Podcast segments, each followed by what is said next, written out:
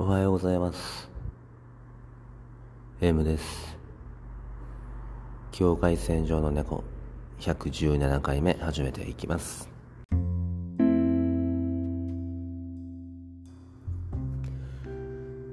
日は2021年の11月12日金曜日朝の7時47分です。えーとね、今日もね、まだ未明に雨が降っていたようですね。だから近頃はね、なんか未明に降ってますね。で、起きた頃には、えーちょっと止んでるのかなという感じですね。だからね、この、まあ、ありがたいですね。うん、この出勤の時にさえね、えー降っていなければ。で、またね、出かける前に、えー雨が降って上がっていたってなるとこの空気が進んでるんですよねすごく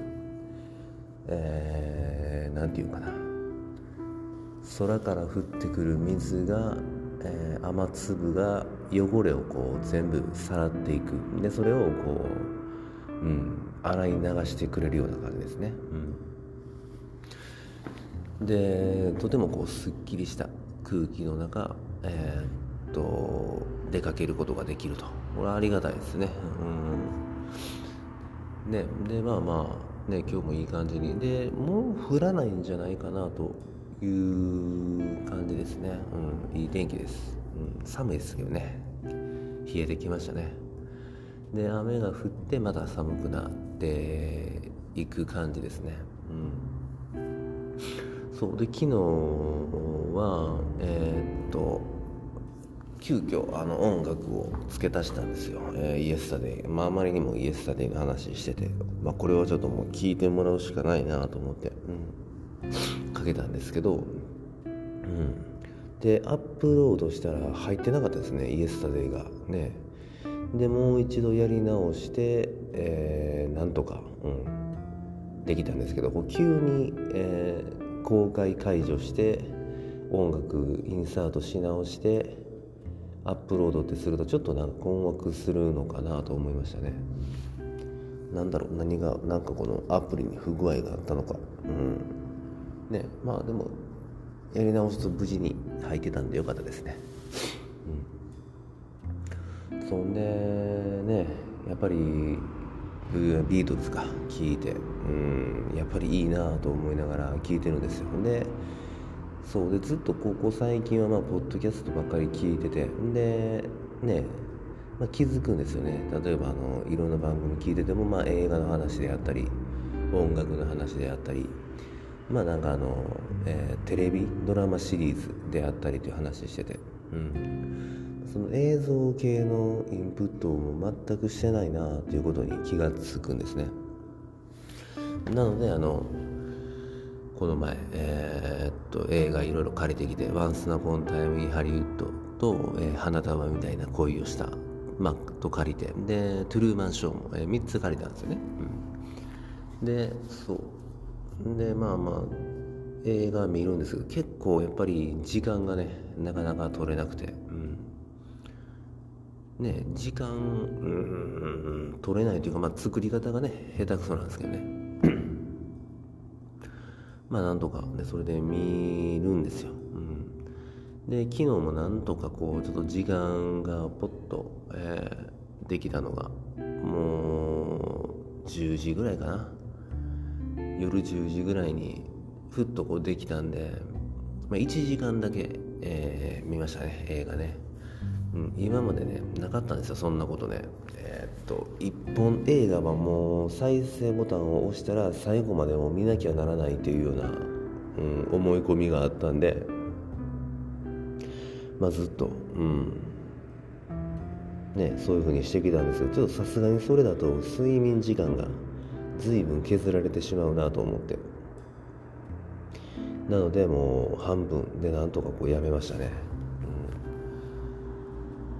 うん。とてもこのまあまあそれができるようになった自分を、まあ、少しちょっと、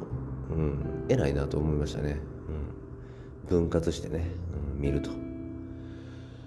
そう。まあまあよかった。いいよね。じゃないともうやっぱりこのえー、重要なこと、えー、自分にとって最優先することがもう睡眠だということに気がついたんで、うん、その睡眠をベースにいろいろ考えるんで、まあ、それが可能になったのかなと思いますね。うん、でまあ映画もちょくちょく見ながら、うん、本もまあ読んでいって、うん、ってなっててであのー、この娘昨日の夜に娘が急にふとこう、まあ、僕が一人でリビングにいるとちょこちょこっと来てえっ、ー、となんかの小中学か中学校の朝読の会朝読書、えー、の会で本読まなきゃいけないからなんか本貸してほしいんだけどっていうことを言ってきたんですね。うんまあ、結構ね今までもあったんですよ、えー、小学校の時からも、まあ、朝本持って行って漫画以外の本ですね、うん、を持って行って朝みんなで読むっていうなんかこうあるみたいなんですね定期的に。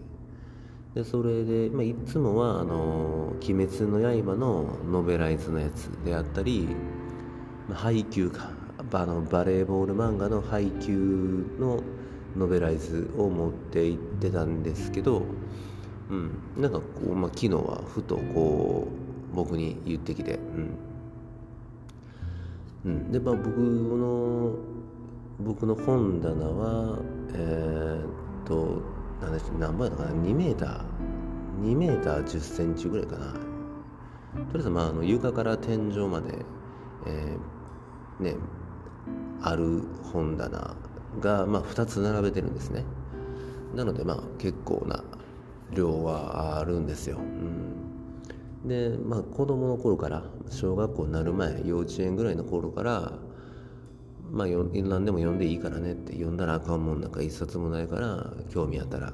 勝手に取っていいからって言ってたけどまあ手につけなかったんですよ。まあなんでしょうかねまあまあで別にね僕も本読みなさいとかってね言うのも変なんでね、うん、無理強いして嫌いになっちゃうと嫌なんで。まあ別にまあ本とか興味ないんだろうなと思いながらもまあまあね本が欲しいって言ったらもう迷わず買ってあげてましたね、まあ、また漫画でもね何でも、うん、図鑑でも欲しいと言えば OK 買ってあげるって言って本屋に行くと必ず本は買ってあげてたんですね。でもまあ僕の本にはあまりこう手をつけようとしなかったんですよね。まあそれは別にいいんですよ全然。もう本人の意思なんでこれはね。でまあいいや。まああんまりこう本人は興味を持たないんだろうなと持たないんだろうなと思ってたんですけどまあ昨日こうふと、うん、言ってきてくれて。でそうまあ嬉しいなと思いながらうんまあなんでかなと思ってたんですよ。なんでかなとこう思ってたらえー、まあ TikTok ありますよね。若い子たちの間で流行ってる TikTok でどういう何かは知らないんですけどまああの筒井康隆の「残像に口紅を」っていう本をなんか、うん、が話題になってるらしいんですよね。その TikTok で。でそれをなんかこう紹介テレビで見たんですよ。紹介されてたんですね。でそれで娘が「あ知ってるこれ」とかって言ったら「うん、この本がなんか話題になってんねん」とかって言って「あそうなんや」って「俺これ持ってんねん」って言って、うん、っていう話になって、うん、で、まあ、友達があの、えー、本読んでてさって、えー、なんかねあの国語の授業で西加奈子の話、まあ、短編がちょっと載ってたらしいんですね。でそれを読まなあかんっていうのでそれは結構前なんですけど中学、うん、1年も入ってすぐぐらいかな。でそれでちょっと分からへんところがあるっていうから、まあ、僕も一緒に読んでその問題解いててで西川の子家に結構あるでっていう話しながら、うん、でえー、っとうん。でそれでまたつい最近に友達がその本読んでたと、えー、西加奈子の「西の魔女が死んだ」っていう本読んでたって言って「いやそれあれやな僕持ってるよ」って言って。でそれあれやな西加奈子じゃないなって「西の魔女が死んだは」うん、でもまああるわっていう話をしてて、うん、でそういうなんかこうつながりがあっておそらく昨日言ってきてくれたんだろうなと思って。でまあ娘が読めそうな本をいくつかピックアップして渡したんですよね、うん、でじゃあやっぱこれ借りるって言ってまあ西加奈子。じゃあ、まあ、間違えた。西の魔女が死んだか。な名前何やったかな？梨木なんちゃらですかね。忘れた。うん。でそれをじゃあこれ貸してっていうことで、まあ、持っていきましたね。うん。そう。で今まで、まあ、僕が、えー、娘に対して読めじゃないですよ。こんなことは一切言わないです。あの本いつでも読んでいいからねって僕の本棚にあるやつ、うん、勝手に読んでいいからって言ってたのがまあ13年か。13年経って初めてこう、まあ、つながったというか、うん、でやっぱりなんだろうか思うんですよね。こう親と娘もう特に男親ですよね。父親と娘、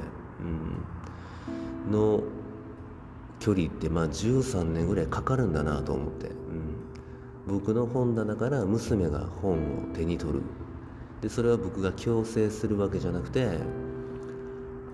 うん、娘が自発的に。うん。まあ、僕はいいからねいいからねって言ってで本の話で本は買ってあげて、うん、本を読むっていうのは素敵なことだということは、えー、タイミングがあればあ今言えるなっていう時に言って、うん、でそれをまあ続けてきてで、うん、いろんなもの文化に触れて、まあ、例えば TikTok ちょっと僕はそれよく分かんないんですけど、まあ、TikTok なりなんなり。であと友達が本を読んでたっていうことがあったりしてまあ大なんかこの仲良くなってちょっとまあなんかうん素敵だなと思う友達女の同性の友達ですね。